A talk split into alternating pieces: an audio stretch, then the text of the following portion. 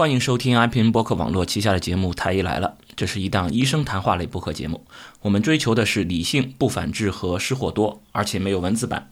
推荐大家使用泛用型播客客户端订阅收听，因为这是最快听到《太医来了》的唯一方式。如果不知道该使用什么客户端的话，您可以访问我们的网站太医来了点 com，也就是太医来了的全拼点 com 来了解。同时，也可以听听我们过去的节目。您现在听到的是第一百一十八期的《太医来了》，我是田吉顺田太医。那么这一期我们聊什么呢？估计大家猜也能猜出来，是吧？前段时间有一个挺怎么说呢，挺热门的一个话题吧，就是那个马兜铃酸的事儿嘛。啊，说你现在研究发现马兜铃酸致癌啊，导致肝癌。嗯，这事儿，那你说就大众对这个事儿的这个关注程度这么这么热，那我们总要聊一聊。呃，说实话，其实这个事儿本来我是没打算想聊的，因为为什么？因为马兜铃酸这个并不是就是很新的一个什么事儿，其实，呃，它的这种肾脏毒性啊等等呢，其实也已经，嗯，就是一一个老生常谈的一件事儿了，就是不是什么新闻。啊，另外呢，就是太医来了啊，就是这个节目，也就是都大家在大家的认知里面啊，就顶着一个中医黑的这么一个一个形象吧，就是啊，你们这种中医黑是这种什么结论先行的，是吧？或者是反正不管怎么样了，就呃，那只要是和中医有关的事儿，那这立场都已经定好了的，有有什么好谈的呢？那。我我我说实话也不大愿意再去就去讨论更宏观的一个啊所谓的一个中医的这么一个问题，但是后来发现，哎，前一段时间因为呃一个比较重要的会议嘛，所以说呃有一段时间的这个舆论有点收紧，那么呃就关于马兜铃酸的一些一些文章竟然是被被封掉了啊，就是被被删掉了。然后就会激起来一些什么反应，让大家开始啊，为了反对中医来反对马兜铃酸，进而就是大家怎么说呢？把一个马兜铃酸这么一件事儿，然后上升到另外一个高度啊，以至于反正不管怎么样，都都要去说上这么一嘴，从而可以怎么说，在这个社会上，甚至在一个政治生生活中，能够有一种存在感。那我认为这个事儿就已经。已经超出这个马兜铃酸这一个事情它的一个一个范围了。另外，我之所以不是非常愿意再去聊中医，是因为这个事儿实在是太大。就当大家在在聊中医的时候，你看，你比如说，你给我们贴上一个啊中医黑的这么一个标签啊，谁谁谁是个什么中中医粉，就这是一个很明显的一个贴标签的一个行为。那么你一旦是贴标签了，那就说明你是没有思考在里面的，这个事儿就已经没得谈了。这事没法再再再讨论了，因为这个标签已经定了，你就是个中医黑，你说的什么话都是在黑一件什么事儿啊？你是个中医粉，你说什么话都是在啊粉一件什么事儿？这这个就已经是立场定在那里了，所以所以说这种事情就就失去了他就讨论这个问题本身的一个一个环境了，那这就会比较麻烦。所以说，其实我是很很推崇胡适在一百年前他说的那句话，应该是一百多年前说的那个啊，多研究些问题，少谈些主义。其实你在在中医的时候，少谈些什么什么中医西医这种主义上的东西，呃，我我我们我们来研究问题，到底是什么问题？这个问题到底是个什么事儿？其实事实上，你你说这个人啊，他左派右派，他他到底是什么什么什么立场，什么什么意识形态等等，这这东西其实。都是从他做的实际事儿上，我们来反映出来的，不是说他先有一个什么立场，然后再去做什么事儿，很少是这样的。他一一个人是被自己的立场带着走的，而是说他通过做了很多事儿来反映出了他的立场，我们去给他总结。所以说，对于这些啊和中医相关的话题，我还是更想从这件事儿原本它本来是怎么回事儿，那我们就是就事论事儿，就就把这件事儿我们来说清楚，然后我们看从这件事儿上我们可以嗯。嗯，可以学习到什么，或者说可以警示到什么，或者是可以总结出什么，呃，等等等等，而不至于说我是先戴上一个帽子啊，我脸上写上一个黑字儿，或者我写上一个粉字儿，然后我们来说这个事儿，啊，那么当然了，就是现在，呃，国内这个大环境确实是一个结论先行的，或者是一个立场先行的，就是我是要大力发展中医这一条，嗯，无论如何我都是不赞成的，呃，目前。只有中国，只有中国，全世界啊，上百的国家和地区，只有中国是就中西医两套这个医疗体系这个并行的啊，叫一个国家两个体系嘛，就是以前，嗯，那个 BMG 这个杂志一个顶也是是国际顶尖的这个医学杂志，有一篇文章专门写这个，就是说中国是这全世界唯一的一个这种啊两个系统同时并行的，就是中西医完全是嗯对等的呃平等的这么一个地位，这个我是反对的啊，因为。以现有的这种情况，即使我们不去区分中西医，我们也应该按照一个嗯更加现代化的呃更加科学的一种一种思维，我们去处理这个呃医学的问题。至于怎么处理，当然也不是中医，也不是西医，而是用循证医学的这种方法论。具体的，大家可以去听那一期节目啊，我们有一期节目专门讲这个事情。那么。而中医只是在这个体系下的这么一个小部分，而且它确实有相当多的问题是要呃是要被更更严格的去审视过的，而且有相当多的嗯情况其实并不适合于现有的这个医疗医疗情况。那么这是。总的一个一个一个思路啊，但是我个人也并不支持这种什么所谓的什么废废除中医这个，我我我是我也不赞成啊，你凭什么就把一个医学的这么一个东西给给废除掉？那中医它其实承载了也是有一定的这些内容的，那等一会儿我我们也可以聊嘛，到到时候也会聊到这一块儿。那这一期我们主要还是从一个比较。就是就事论事的，就是讲一讲，嗯，和马兜铃酸这件事儿有关的一些一些一些内容吧。那我们就先说一说这个啊，所谓的这个啊马兜铃酸，这到底是怎么回事儿啊？就马兜铃，大家我觉得其实应该是很熟悉，你只要看过《西游记》，你就应该知道马兜铃，对吧？就是那个呃朱子国王吧，对吧？害了相思病，反正类似这样的吧。就是那个那个猪八戒给他弄了一桶马尿，是吧？然后就马啊啊马兜铃啊。孙悟空就说是马兜铃，其实这个东西说明什么？说明古代我们就在有就在用的啊，这是就是大家耳熟能详的一句话啊。我们自古以来就是在用这个药的，这个药用了这么长时间了啊，嗯，纯天然的，对吧？这这这我们中华民族就是指望着这这些这些中药过来的。所以说马兜铃这个药，嗯，其实它确实是有一定的。这个年份了啊，当然了啊，它有一定年份，然后它的这个呃相关的这个毒副作用也是有一定年份的啊。其实马兜铃这个药或者是马兜铃酸，最早发现问题，并不是说它致癌，而是说对于肾脏有有影响。它是谁呢？是一个就最早，你比如一我我我我特意去查了一下，因为要要聊这期节目嘛，我特意去查了一下这个马兜铃酸的情况，是一九六八年中国的一个医生。啊，一个内科医生，他写了一篇文章，一就是一篇学术文章，他讨论就是那个有有这种产妇啊，吃了这个关木通是去下奶啊，结果发生了急性的这种肾衰，他报道了两例，啊，这可能是最早相关的这种和马兜铃酸呃导致肾脏呃。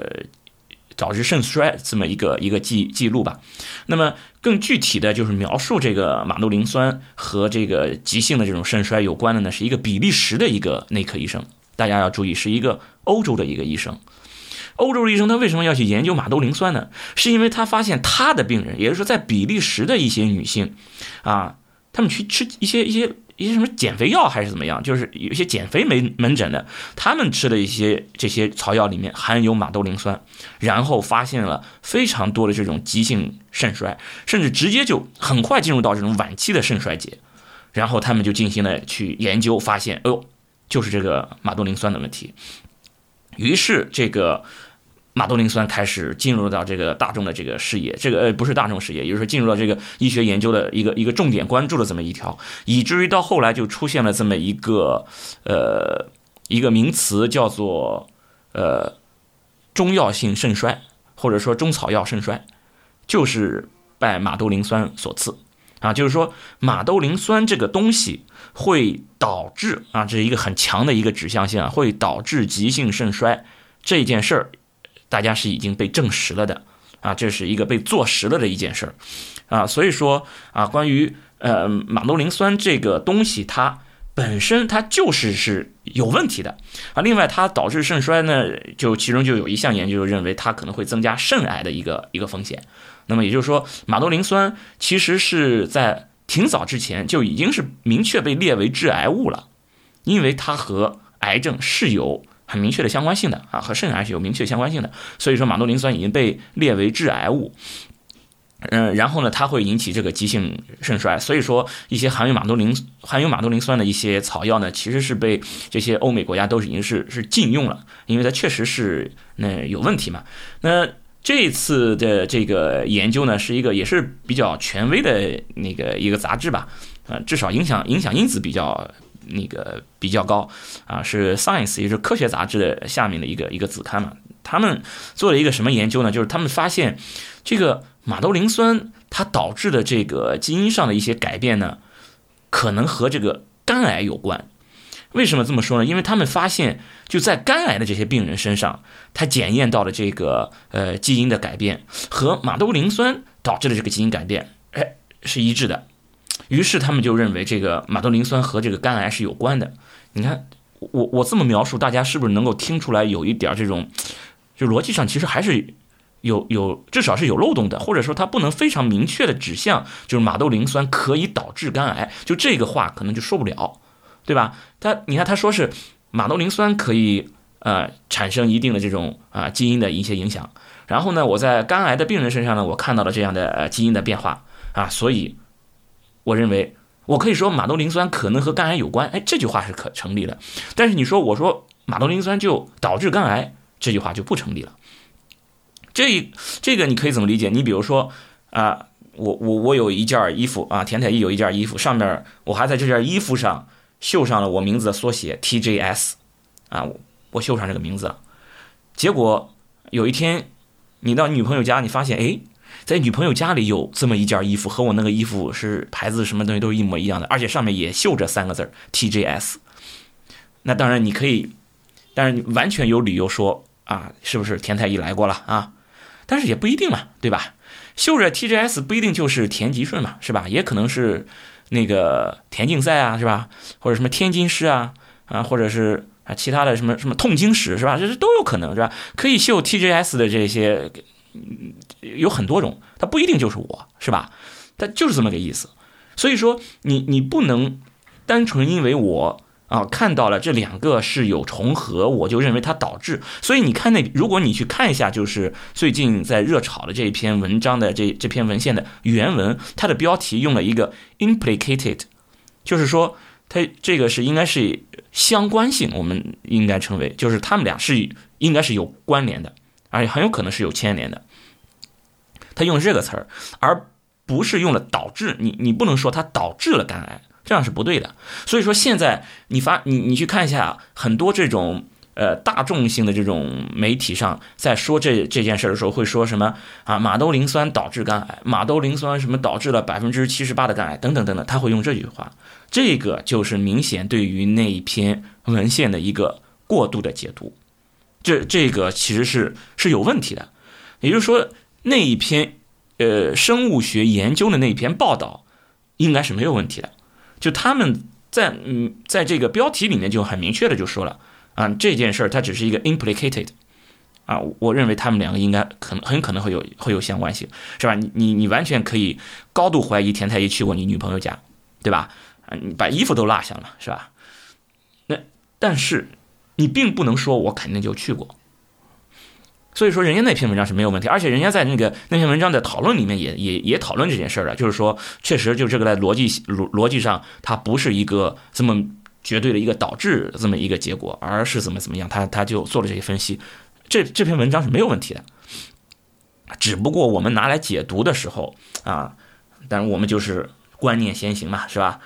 我为了反对使用马兜铃酸，我为了反对中医啊，所以我要把这个马兜铃酸的这个。问题把它放大化，至少把这一方面的问题给它放大化，是存在这种情况的。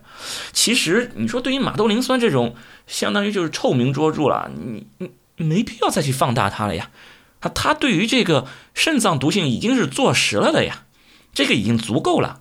你干嘛还在去再去给它放大？结果你说让人家要是抓住这么一条，就说你是在乱讲，你是在危言耸听，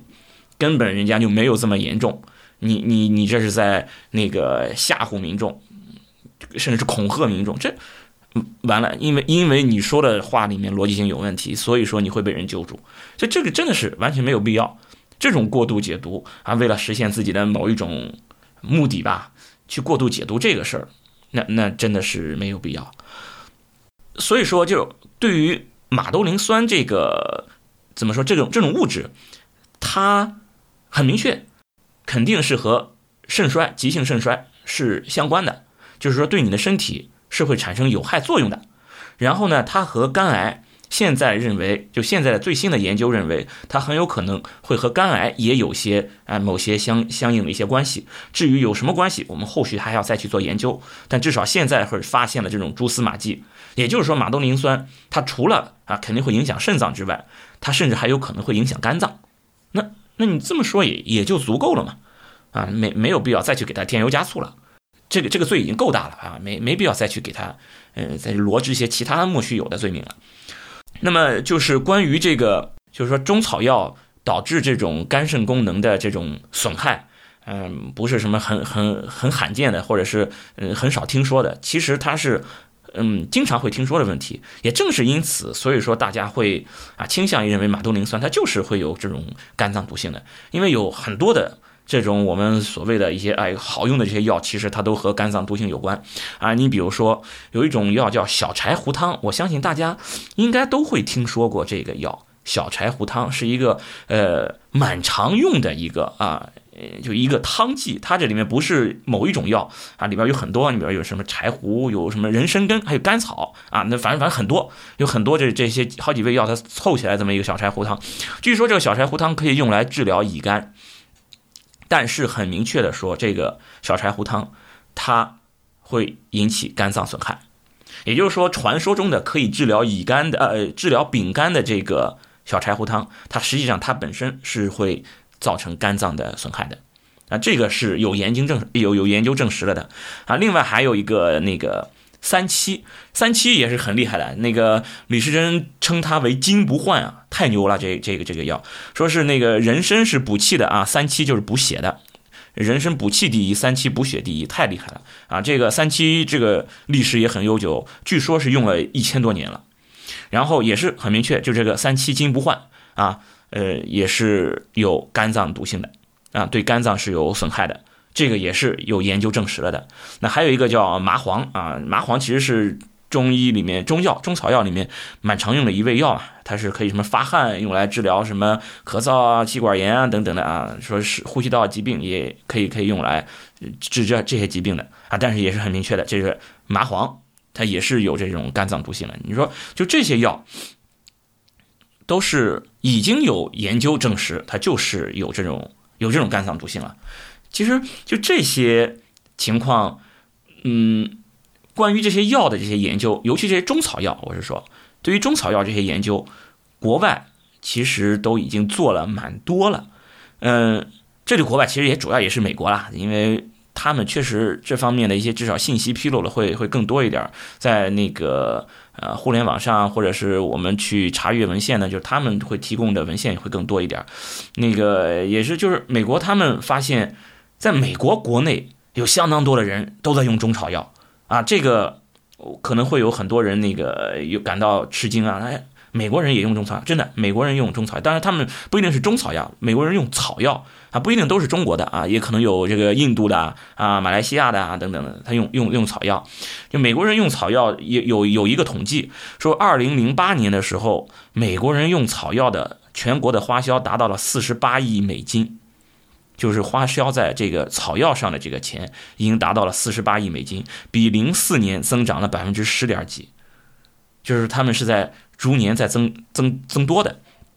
所以说，美国做了一件事儿，我认为是做的做对了，就是说他们成立专门成立是在九十年代末，他们专门成立了这么一个机构啊，就是说，我既然我们国内有这么多人在用中草药，他用在用草药，他们不是中草药，他用草药，那么好，我们需要。来研究一下这些草药安全性怎么样，是不是如大家所想的，它真有那些效果？因为他们成立了这么一个叫 NIH 这么一个一个部门，然后他们在这里面去去做相应的一个一个研究，就专门有一个部门是去研究这个呃，就是对于各种各样的替代医学呃去做研究，其中就包括这个草药。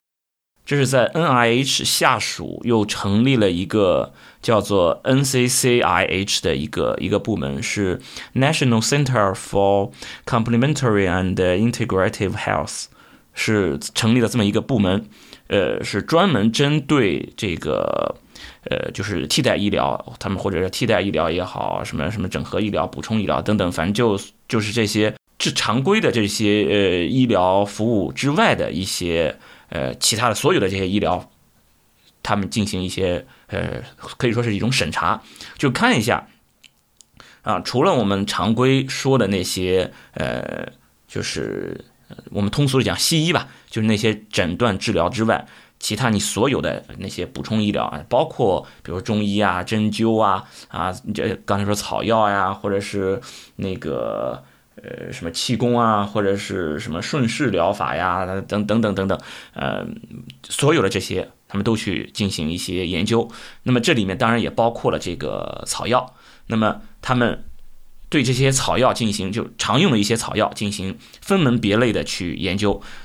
看一下这些草药到底是有哪一些影响？呃，到时候我我可以把这个网站放到 show notes 上，大家当然是英文网站了。大家如果啊对于一些啊草药啊不了解，不知道它的这个功效啊，或者是它的这个风险，其实主要是我们更看重的还是安全性了。那么大家可以到这个网站上去去查一下，去搜一下。呃，到时候网址我会放一下。那么也就是说，其实这些呃和草药相关的一些研究，呃，美国人其实从上个世纪末开始就已经在在做这些方面的研究了。可以说，嗯，老外他们又做了一次李时珍，啊就是写了一个新时代的一个《本草纲目》嘛，对吧？也就是说，这些草药啊，李时珍才写了个《本草纲目》啊，他要看一下啊，这些本草里面记录的这些草药到底是怎么样，功效啊等等要看一下，那。美国的他们这个机构，就是要来验一下这个这些草药啊，他们所谓的这些功能，以及他们是不是有一些影响，有一些风险，所以他们是做了这这些研究。那我认为这个才是一个国家政府应有的一个呃一个态度吧，就是说我们不是简单的就是啊。我这个草药，它只要是啊纯天然啊，没有任何什么添加剂啊，非转基因等等等等，然后用了上千年啊，是我们传统文化的什么一部分等等等等，所以啊，我们就要一直用下去，所以我们对它进行保护，进对它进行发扬啊，对它进行什么什么发展宣传等等等等，不是这样的，这个这个理论在就这种说法在医学上这个逻辑是不成立的。我们医学是来解决健康问题的，而不是为了弘扬传统的。就传统和医学其实是是两回事儿。你的这个传统能解决问题，OK，那你是传统；不能解决问题，你应该被淘汰。这是非常非常简单的一个一个可以做选择的一个一个嗯标准。所以，对于这些你真的想要去呃发扬光大的一些一些内容。你应该先确保你要去发扬光大的这些内容是真的是好的一个东西，啊，因此说，其实对于中国来说，也真的应该有这么一个部门专门去研究啊，所谓大家经常会说的叫做什么废医验药啊，是吧？我先不说废医，首先我前面我也提了，我我并不赞成废医，因为废医这个事儿说的真的是太笼统，嗯，还是就是一个主义先行了，就研究些问题，那你就去把这些。草药其实常用的这些草药，就去研究它一下，看看它到底是什么。你先且不说啊，我我先不去找到底是哪些成分管用，啊，它到底有没有用，我先不管啊，因为这个工作量可能太大啊。中国可能有啊，说是有七千多种这种植物草药啊，印度有六千多种，所以说你这个量会很大。那我先不说哪些有用的成分，你起码先把那些有害的成分先把它，呃，先把它能够摘出来嘛。所以说，这里面会会提到一个问题，就是说，也有人会会质疑这个有害的问题，不是都说嘛，是药三分毒，人家中医也说是药三分毒啊。那你你为什么这个会有这种感觉是像双重标准一样？那化疗药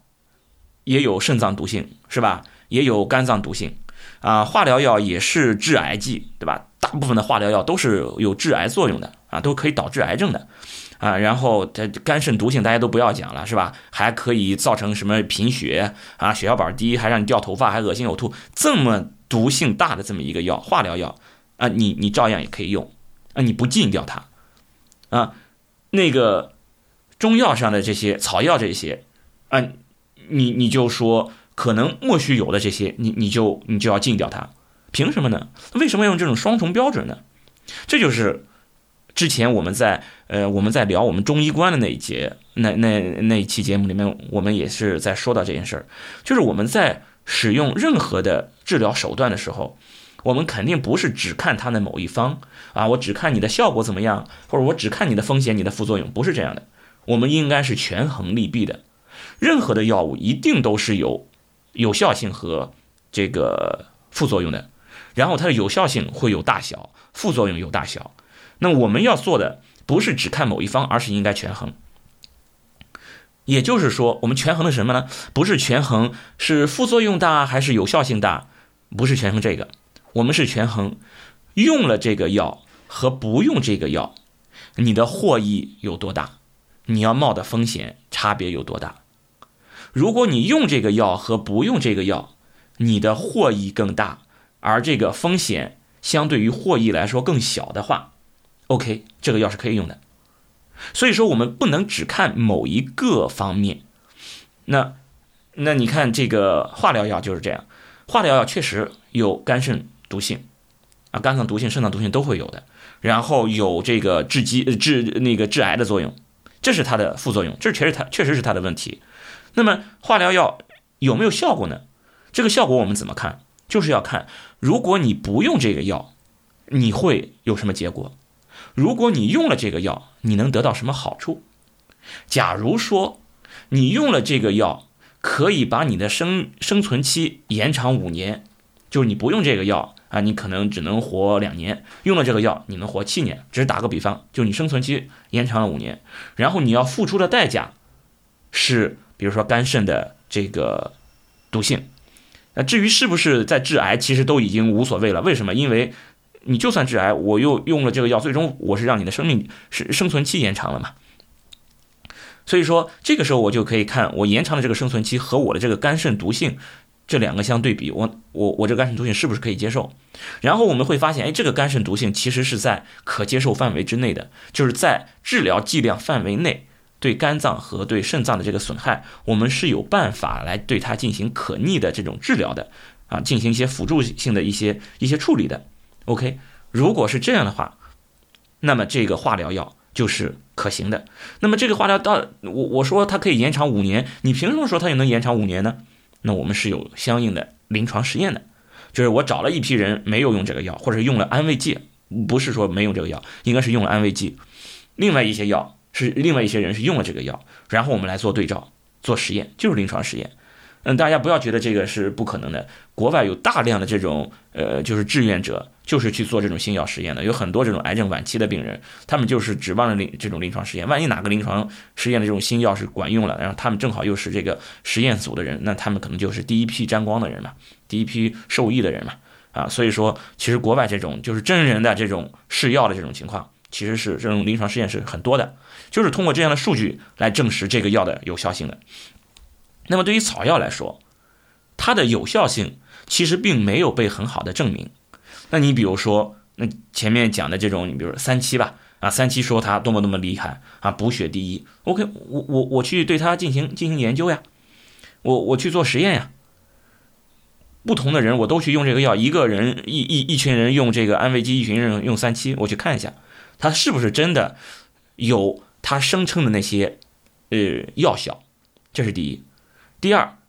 我要看它的这个对于肝脏的损害程度。这个损害程度是不是就在你服用药的这个剂量范围内？这个损害程度有多大？如果我用药和不用药，你都没有证据证明我用了药能够比不用药好，也就是说用药和不用药其实效果差不多。那这个时候你不就相当于我只是用了这个药，然后我要去承担一个肝脏损伤的这么一个一个一个代价了吗？那这样明显你就亏了呀。只有在你能捞到好处的时候，你去承担风险，去承担那个损伤，那才是值得的。如果你又没有好处，是吧？捞不到好处，还要去承担这个损伤，那就不划算呀，对吧？这这个这个买卖就就不不值当的。因此说，这就是我们在用这个药时候的一个，呃一个一个原则吧。它不是所谓的什么什么双标，而是说我们在用药时候原则就是，首先我要先看你的安全性。当你的安全性在一定的范围内，在可接受范围内的时候，我们再去讨论你的有效性。如果你的安全性一上来就是很很很差的一个安全性，我根本都不用考虑你的你的有效性。你比如说，假如化疗药。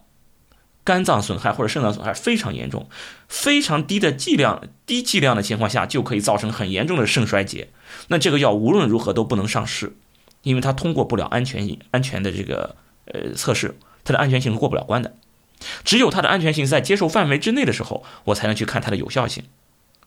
那么中药的安全性，我们现在是要去研究的。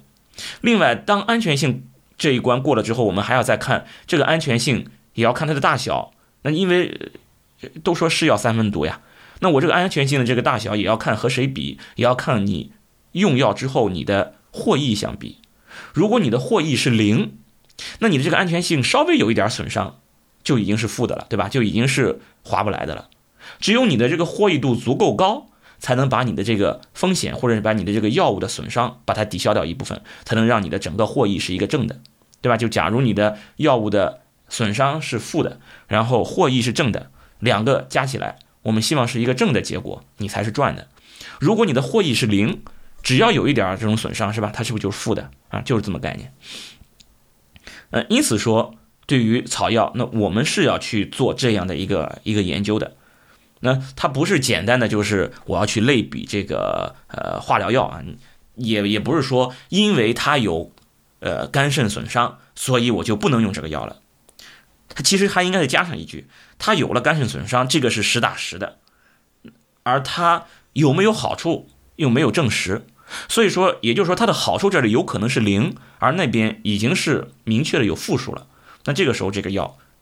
明知一点，你就不应该用了，而应该用那些明确的是有好处的这些。但是现在的问题呢，就是国内确实这个草药呢。它是有一块市场的，他们有统计啊，二零一零年我们国内这种药用的这种植物超过七千种，总的市场价值达到四千亿美金，啊，就这个市场规模，所以说你说再加上又是这种，呃，什么传统文化等等的这这这种文化输出啊等等，反正反正随便他们怎么叫嘛。确实，你要想把这个直接拿下，哎，也也也亏，是吧？你从这个角度来说，但确实确实也亏。但是无论如何，我们从我们的健康角度来说，你去好好研究一下这些草药，它真正的这些副作用如何，我们是需要去至少更加更加审慎一点。那那那当然了，很多人会想，哎呀，怎么我们国内怎么能这样呢？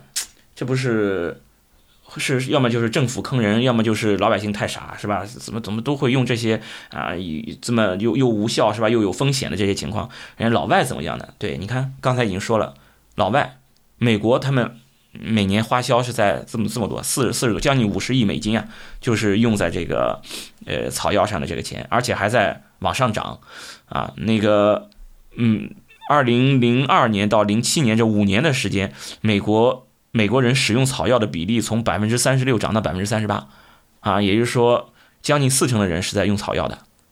嗯，就用草药人很多。然后那个德国那边用草药的人数是，这是一个全国范围的一个调查，德国有百分之六十五的人在用草药，百分之六十五。而且我看了一个很有意思的一句话，一一个报道，就是说。他说：“德国的医生他们在就是说，如果要是开草药，你必须要经过这种培训，就是要拿到执照你才可以才开草药。结果他们去调查发现，百分之八十的德国医生也会开草药的处方。所以这个事儿，你看就在这是在德国啊。还有你你想想，那个马兜铃酸前面说的是哪个医生发现的？比利时。所以说你看欧洲这边，比利时他们至少也是在用这个草药的。另外他们有有也是有一个。”都是全国范围内的调查，因为欧洲国小嘛，啊，丹麦一半的病人有一半的病人在术前用过一些草药，一半那这个其至于其他的，你说亚洲国家就不要提了，对吧？那个你看印度，人家不，人家的这种传统医学不亚于中国，对吧？他们也有六千多种这种药用的这种植物呢，是吧？而且 印度那边还有比较厉害的，就是其实我觉得中国也应该也有，我我我这个我确实不清楚啊。他们印度有专门专门就是用那种含有重金属的这种这种植物，因为他们认为这个是有这个药用价值的，要含富含重金属，这个我觉得挺可怕的。当然，这个就含有重金属的这种植物，在嗯，在欧美是被禁用的。所以你可以看出来，在世界范围内，对吧？至少欧美这些主要的这些发达国家，其实他们在用草药上也是蛮多的。这这个真的，大家也不要觉得啊，好吃惊啊，怎么他们也会这样？这就是我之前说的，我不，我我我我反对什么所谓的废医这这一个学说，废除中医这个，我我确实我也是反对的。为什么？因为你确实现有的这些医疗水平、医疗手段，你并不能满足所有人的所有的这种医疗的这种情况。事实上，现在的对于我们对于医疗问题的这个解决差得远了，真的是这样。确实，相当一部分的草药，它的作用很有可能就是安慰剂啊，这个确实是。但是也不排除有相当一部分草药它确实可能有效，而且还有一条就是。草药有好几千种，现在真正发现有影响的，就是有这些很严重副作用的，还只有几十种。当然了，大部分的草药有可能我没有发现啊，有待于我们以后再去研究它们的安全性啊。但是，确实有很多草药，也有明确的有几十种草药。哎，我我去研究了，我确实没有发现它有什么问题啊。就是到时候会给大家那个网站，那个网站上会罗列了很多这些啊和草药相关的一些内容，它确实是没有发现很严重的这种对身体的这种这种危险。那么对于这种情况，就是说这个草药，呃，它真的就是，呃，效果我没看出来有什么问题。然后呢，对身体的损害呢，我也没有查出来。它反正它就是一个毫无存在感的这么一个东西，但是。它不是真的那个没有存在感，它有存在感。就算是你没有研究证明它有效，如果病人认为它有效，我认为它就有存在的价值了。你比如说，那个我在临床上，如果有一个早孕有有有流产有先兆流产的一个病人来找我。我是知道他这现在的情况，先兆流产，我我们现有的这种医疗的水平、医学的水平是没有办法去改变这个结果的。就如果你的这个胚胎是好的，OK，那就是好的；如果你的胚胎真的有问题，我没有什么办法可以逆转这个结果。那我能做的其实就是告诉他，把这个情况全都告诉他，然后希望他能够就是接受这个结果，能够顺其自然。但是这样做是对于从病人的角度来说是非常非常的无力的。就是你会，就病人会觉得这么一个解释或者这么一个医疗的一个建议处理，完全不能解决他的问题啊！我我可能我会告诉他，你要休息啊，你你，嗯，那个减少运动量呀，啊，不要性生活等等等等，我会给他这些建议啊。但是这样建议根本就不能满足他的要求，他还是会问：啊，医生，我要吃点什么药？医生，我可以做点什么？不是说你不要做什么，或者说你可以再观察。他还是想要做些什么？为什么？因为他焦虑呀，他总是担心自己有问题，然后非常非常迫切的希望我通过做某一件事儿就可以掌握自己的命运，我通过做一件事儿就可以让自己来得到好处，来从中获益。这是大家在遇到问题时候的一种常规的思路啊。因为我有焦虑，所以我希望我能够通过做什么努力，用一种努力的形式，主动的来缓解我的焦虑。所以说，在真的就是你苦劝不不听的情况下，我也会让他们吃孕酮的，因为至少到现在来说，孕酮是没有没有研究、没有证明、没有证据证明它啊对胚胎有什么异常了。嗯，所以说你说他们早孕期用点孕酮啊可以，啊当然前提是真的能劝还是则劝，但是真的不行了，开孕酮我觉得也没有问题，我就很明确的告诉你，孕酮就是安慰剂。非常非常明确的告诉你，但是这个孕酮确确实实可以达到一个我作为医生给不到的安慰，就是我苦口婆心去劝，这个是达不到安慰的效果的。我已经安慰的你很好了，你没关系的，等等等等，你你说了很多很多了，用了各种各样的技巧去安慰，没用。咔，两片孕酮吃下去，安慰剂到了，他就被安慰了，他的这种焦虑就是被缓解下去了。这个安慰剂就是非常非常好的一个东西，所以真的不要把安慰剂不当药，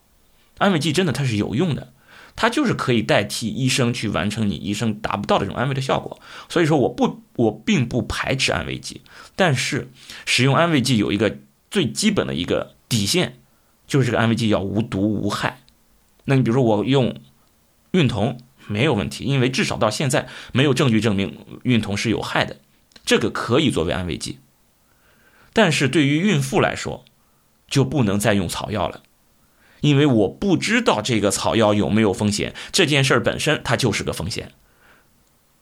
我现在没有证据证明孕酮有风险，我就能觉得它没有风险。然后我不知道草药有没有风险，我就认为它有风险。大家可能会觉得，哎，这又是双标。其实不是，我说我没有证据证明孕酮有风险，是因为我确确实实对于孕酮做了研究。对它进行研究过之后，我都没有发现有什么异常，因此我以现有的这些知识水平来说，我认为孕酮是安全的。而现在的草药来说是，其实是相当多的草药根本就没有进行研究，你是因为对它没有研究，所以说你不知道它有没有这件事儿是有风险的，我们称为潜在风险。所以对于这种潜在风险，它就不具备作为孕妇的安慰剂。那这也就是对于孕妇来说，你怀孕之后，什么草药、什么中药，包括中成药都不要用，就是因为在这个安全性上缺乏相关研究，而在安全性上缺乏相关研究这件事本身，它就是一个风险，它就是一个损害。啊，你看看中成药上面写的啊，那个副作用不详，什么什么对胚胎的作用不详，这件事本身，它就是一个危害。所以说。我可以给孕妇开孕酮，但是我不能给孕妇开中成药，我不能给孕妇开草药。这就是一个对于安慰剂的一个基本的一个一个一个态度。也正是因为这个原因，所以说你说草药以即使是啊，就退一步讲，草药即使是它以一个安慰剂的形式存在，它在某些情况下它也可能会去存在的。因此说你在这种情况下，你就很笼统的说。反对中成药，呃，是反对中药，反对草药或者反对中医，那这个事儿就会，呃，太过的武断。这就是前面说的，只是一只是在在贴标签啊，反中医或者是那个中医粉、中医黑等等的，这就这就没意思。我们还是要具体问题具体分，到底是哪个草药？那我们来看马兜铃酸，OK，它是有明确的有有肾脏毒性的，OK，我我们不要用。含有马兜铃酸的，这个是很明确的。但是如果有其他的，你没有证据证明，就我的指的是没有证据证明，而不是说不知道。没有证据证明的意思是我去研究过，没有发现它有问题。那对于这些草药，你当然可以用了。它即使能够达到这个安慰的效果，至少它比你人安慰的效果好呀。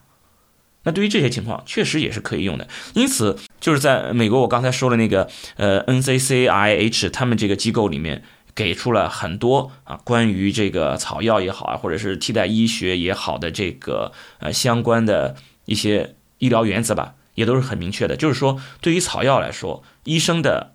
基本的态度原则就是，那那那首先你不能提供有害的，就你已经明确知道它已经有风险了，有有有危害了，你不能再提供了。那另外就是那个，如果患者在用这个，你需要问出来。需要知道他在用什么，给他们一定的指导。再一个就是，呃，如果你这些草药你确确实实，呃，没有什么风险等等的，你也应该把这些信息告诉他。所以说，医生要做的是我提供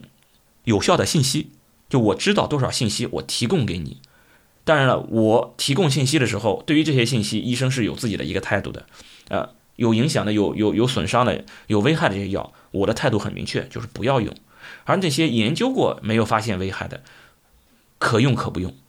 但是如果它真的能够提供比我本人更好的这种安慰效果的话，我想你用下也无妨。再一个就是医生需要知道病人是不是在用草药。如果你发现病人在用一些有危害的这些草药，你需要告诉病人不要用这个药了。啊，这就是医生对于这些呃草药的这个一个态度，不是简单的用草药不行，不能用。谁用草药谁就是错的，呃，不至于这么一竿子打死。其实他要分析的事情有很多很多，就是前面说的，还是我们多研究些问题，少谈些主义。就具体问题具体分析，碰上什么事儿我们说什么事儿就是了嘛。呃，然后我们要多多研究些问题，还有一个问题需要说清楚，就是什么样的病人他可以用，或者说什么样的病人要注意尽量的少用。你比如说前面提的这个孕妇，其实也包括哺乳期的女性，这些人尽可能的不要用草药。就是前面讲的这个原因，其实就是很简单，因为我不知道这个草药，就是缺乏研究，就因为缺乏研究，我不知道它的安全性。那么，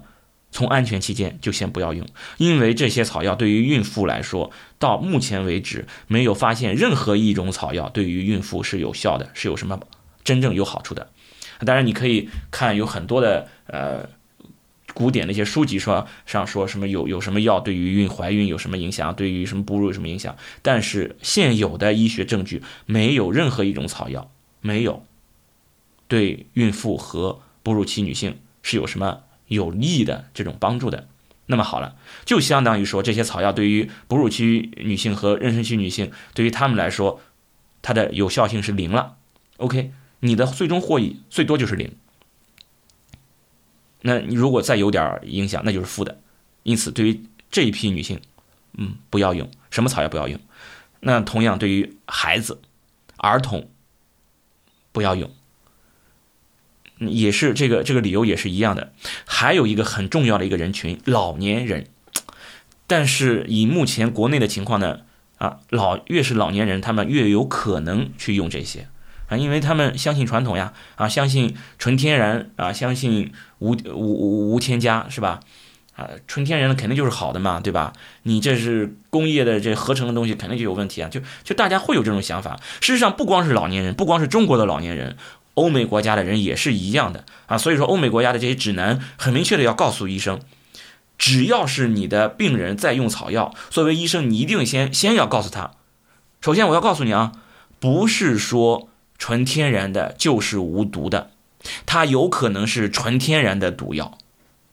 完全有这种可能性。毒蘑菇，对吧？这是最基本的吧？大家都知道吧？纯天然的照样也有毒呀，是吧？它不是说纯天然的它就它就是好的，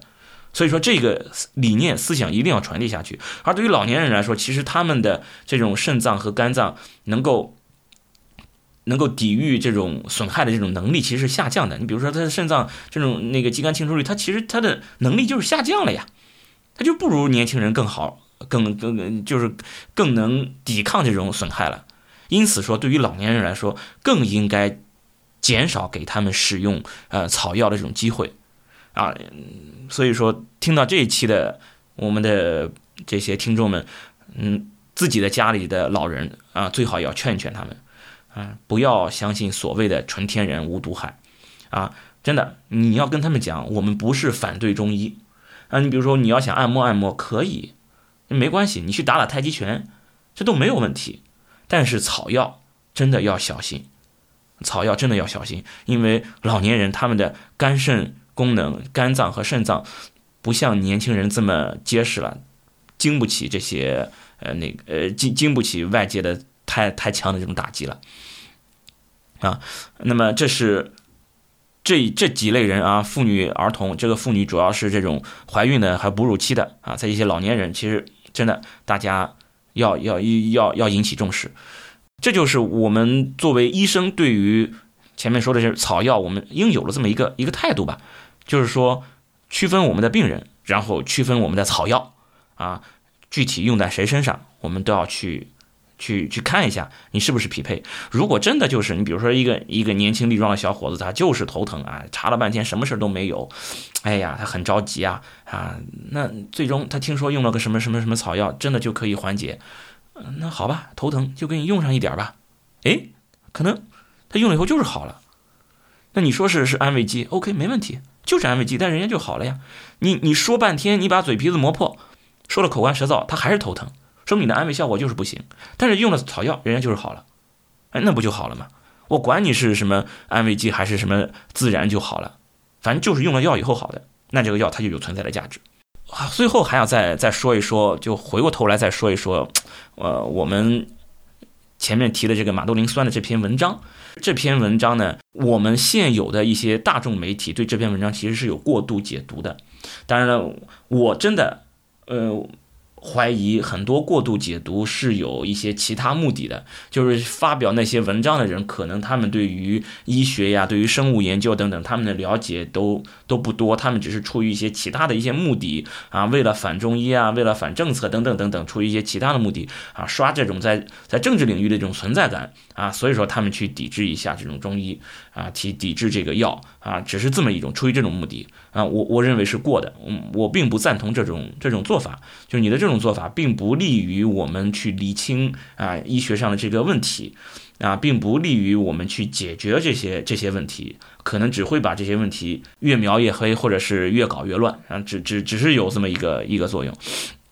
另外，就对于这些生物学的这种基础研究的一些结论，其实我相信绝大多数人他们是并不能了解的，尤其是大很多大众传媒的一些。一些媒体人，他们可能并不能很好的了解啊这些生物学的这些，他们生物学这些文献或者说实验，他们真正想要表达的意思。你比如说，他们就可能把一个 implicated 这么一个一个词啊，只是一个单纯的可能的相关性，而简单的就翻译成导致啊，就是这个东西就导致癌症的。这是一个，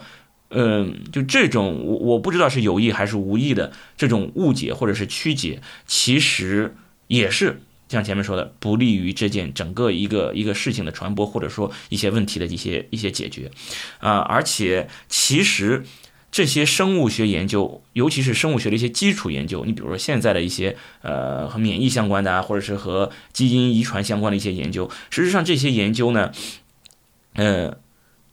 他们都是在实验室环境下，就是说在。满足了什么什么什么什么这些条件之后，我做了这么一个实验，哎，它实它实现了这么一个结果。然后人家在写文章的时候都是说的非常明确，在某某某某某某条件下啊，它可能会出现什么什么结果，它们之间的相关性到底是怎么样的，都会说的非常非常严谨。但是到了我们去去传播的时候，那可能就会走样。另外，大家在理解起来。到了指导我们生活的时候，又会变成另外的东西啊！尤其是你比如说，现在我们都说什么精准医学啊，什么什么基因研究啊等等啊，一听说什么全人人类的什么基因图谱已经啊已经被破译了啊，你得什么病，你将来出生一出生就知道你将来什么时候得病啊，然后。那个什么时候死，就就好像你一出生就看见头一样，就觉得实在是太神奇了。其实并没有这样，就大家对这些研究的一些理解，可能都是有，呃，有一定的误解在里面啊。所以说，大家对于一些啊基本的一些基础研究，也不是基本的研究，而是说一些最新的一些生物学的基础研究，它的这些结论，也希望大家看看就好。啊，很有可能这些基础研究在在说的时候，嗯，有可能人家想表达的这个意思和你的这个理解，可能真是会有差别的，啊，可能真的不是你你想象那个样子了。其实就就这么回事儿，就是你生活中所要你认为的啊，我要注意一些什么事儿啊啊，哪些什么什么什么有影响这些这些情况，可能真的不像你想象的，呃。那么的，比如说教条，或者是呃影响那么的大，可能有很多的事情都只是在某些可能性上的一些影响，就是比它，比如说是是某种可能性啊增加了百分之多少啊，是某种风险降低了百分之仅此而已啊，并不是一个简单的你在你对生活的一个理解啊，这个事儿的原因就是它啊什么什么什么事情就导致了什么什么结果，可能真的不是这么简单的一些呃。呃，一个因果的一个一个指向啊，这也是希望大家能够能够理解的，就是当你在看到一些最新的一些生物学基础研究一些结论在报道出来的时候啊，大家也就看一看，兴奋一下，呃，也也也也就可以了。嗯，更主要的是什么？是一些很成熟了的啊，是已经很明确了的、没有争议的一些一些结论性的一些内容，而这些内容很有可能都已经在临床上，其实大家都已经耳熟能详的。啊，这些东西，呃，才是呃对大家真正那个有帮助的。那么本期节目呢就先到这里，谢谢大家的收听。太医来了的网址是太医来了点 com，也欢迎大家在社交网络关注太医来了。我们在新浪微博叫艾特太医来了，在 Twitter 跟微信都是太医来了的全拼。同时也欢迎大家收听 IPN 博客网络旗下的另外几档节目：一天世界、陛下观、无次元、硬影像、流行通信、时尚怪物以及灭茶苦茶。拜拜。